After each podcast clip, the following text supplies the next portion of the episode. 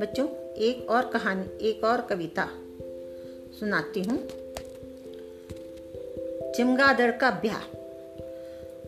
सूरज डूबा हाथ, रात हुई जब चमगादड़ ने ब्याह रचाया। आँख खुली तो दूल्हा बनकर अपने सिर पर मुकुट लगाया। एक पेड़ पर जुड़े बराती नाचे गाएँ हर्ष मनाया। सबने झाड़ू की सीखों से देखो बाजा खूब बजाया। आए।